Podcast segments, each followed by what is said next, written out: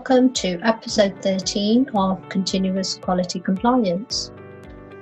Today I'm talking about Regulation 9 Person Centered Care. CQC's intention for this regulation is to make sure that people using a service have care or treatment that is personalised specifically for them the regulation also describes the action that providers must take to make sure that each person receives appropriate person centered care and treatment that is based on an assessment of their needs and preferences. They're looking for providers working in partnership with the person, making any reasonable adjustments, and providing support to help them understand and make informed decisions about their care and treatment options, including the extent to which they may wish to manage these options themselves. Really, what you want to do is when you are providing treatment and it's person centered, but also make sure the person retains their independence as much as possible. Providers also have to make sure that they take into account people's capacity and ability to consent,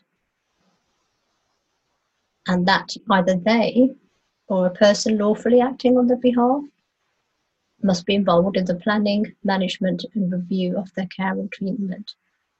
So, for example, I'm usually act as an advocate for my in laws. So, when I'm with them and I'm speaking on their behalf, and with them, I always make sure that they understand what the care and treatment is is being proposed. They understand what it is, and they make an informed choice. And ask a lot of questions which they may not think about asking, get the answers, and I give that information to them in the language they understand. Providers must make sure that decisions are made by those with the legal authority or responsibility to do so, but they also have to work within the Mental Capacity Act, uh, which includes the duty to consult others, such as carers, families, and or advocates where appropriate.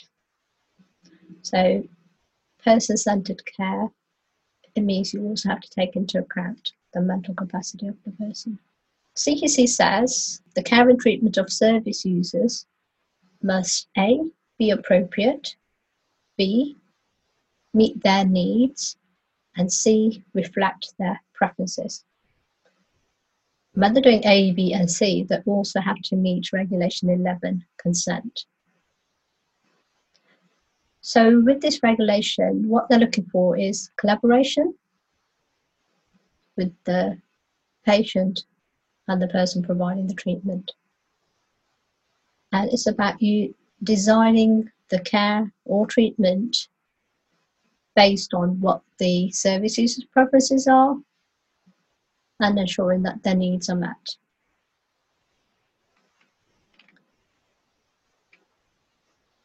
It's about enabling and supporting relevant persons to understand the care or treatment choices available to the service user. And that's really important but I always make sure that when I am there with my uh, in-laws and we have a, a, hospital appointment, I make sure that we know all the choices that are available to us, and that my in-laws can then make an informed decision based on the different choices they have.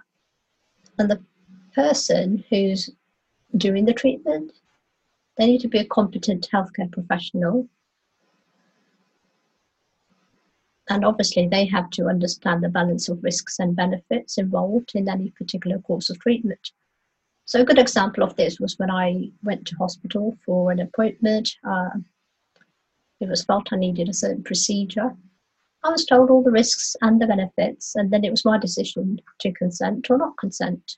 I did consent once I knew all the balance of risks and benefits I would get if I went ahead with the procedure, and that's important. And it's also about enabling and supporting the relevant person to participate in making the decisions, as I just explained. Um, for in order for them to make the right decision, you do also have to make sure you're giving them enough information which is appropriate and relevant so that they can actually make an informed decision. It's no use giving them information, but it's not enough for them to make a decision and then they just ask you to make it. That's not right. So you should be telling them all the risks and you should be telling them the different treatments available if they've got a few different options. Then it should be for them to decide the other thing that CQC says is when a person lacks the mental capacity to make specific decisions about the care and treatment, and if there isn't a, a person appointed, then you need to make sure that you make what they call a best interest decision. And you really have to make a note of this that you've made a best interest decision, and you have to show that you've in the best interest of your patient. You also have to show that you're making reasonable adjustments um, to enable the service user to receive their care or treatment. A good example of this was when I had my procedure and the, the setting for the, the bench or chair that I had to sit on wasn't, um, it, uh, let's say, it was adjusted to a standard size person. I'm very petite and it just wasn't right and I was really uncomfortable and I made it known that I, was really uncomfortable and they had to do something about it um, because I couldn't endure it. And they did, and they changed it. And they could see when they had a good look, they could see that was, you know, it just wasn't set up for a petite person. So they did change it, and they made the reasonable adjustments until I was comfortable enough to carry on with the procedure. Obviously, it was also my responsibility to tell them that I was really uncomfortable rather than just enduring it. So I think people have to understand, you know, they have some responsibility as well. When you are taking assessments, you have to look at the current legislation as well and consider any relevant nationally recognised evidence based guidance as well. There's so much um, growing technology and growing understanding in different treatments that CQC expect people who are undertaking treatments to always be having continuous personal development to see what the the latest evidence-based guidance is.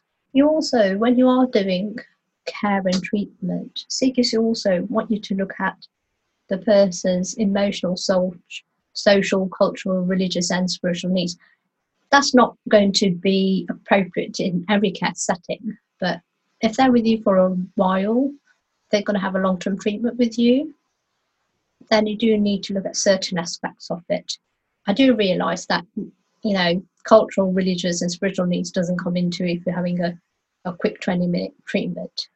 But if you're having um, a long term patient uh, care and treatment, then I think you do need to look at the emotional side of things. They're also looking for you to uh, take into account specific issues um, that could be common in certain groups of people. Uh, these could be diseases or conditions.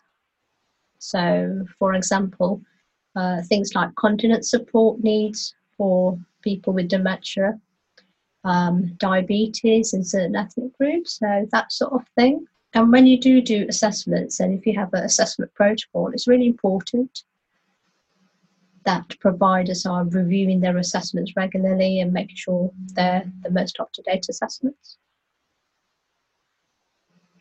Um, it's even more important if you are transferring your um, patient between different services. So it's really important, for example, in a, a healthcare scenario where you can have a person moving from, um, say, a care home to a hospital or from a hospital to a rehabilitation unit. It's important that the both parties are talking to each other and they've reviewed the goals for the person and the outcomes that the person needs. And for those uh, also, you know, in a care setting where you have got different areas working together, it's hoped that you would be having multidisciplinary assessments and that all the relevant teams, staff, and services are working together to make sure the person has person centered care. I've seen this done really badly in hospital when my father in law went for um, a procedure. He went for a knee operation and other things happened, and then another specialty got involved. But instead of treating him holistically as a person, they were just talking about their specialty did this and they didn't get involved. And actually, in the end, I had to be made a complaint because it just was not handled well at all. So, when you've got those scenarios, when you've got different specialties working together, make sure you treat that person holistically. Make sure it is person centered care. Put yourself in their shoes. How would they feel? The other thing you have to remember if you do provide nutrition and hydration as part of your service, then you have to make sure that those needs are fully met. If you don't, then you just tell CQC that it's not something you provide. They'll know it from the type of service you say you're doing, and it's fine. And uh, as I've said before, person centered care does need to look at the mental capacity of the person. And you have to show how best interest decisions have been made if the person lacks capacity. So it's important that your staff are trained in the Mental Capacity Act. You have to make reasonable adjustments and all those things. So, but I always say to think about person centered care. And if you're looking at it, do the patient pathway, step into their shoes, see how it feels, see what your experience is like. If you don't like the experience, then probably it's not the best pathway and have a look at it again, tweak it, redesign it if you have to, and then go through that again. So that's called plan, do, act cycle. So if you're thinking of making a CQC application, you can go and buy my book on Amazon. It's called Outstanding and it has all five star reviews. Thank you. Thanks for tuning in. Please rate and review the podcast. Do subscribe to the podcast so you don't miss any episodes.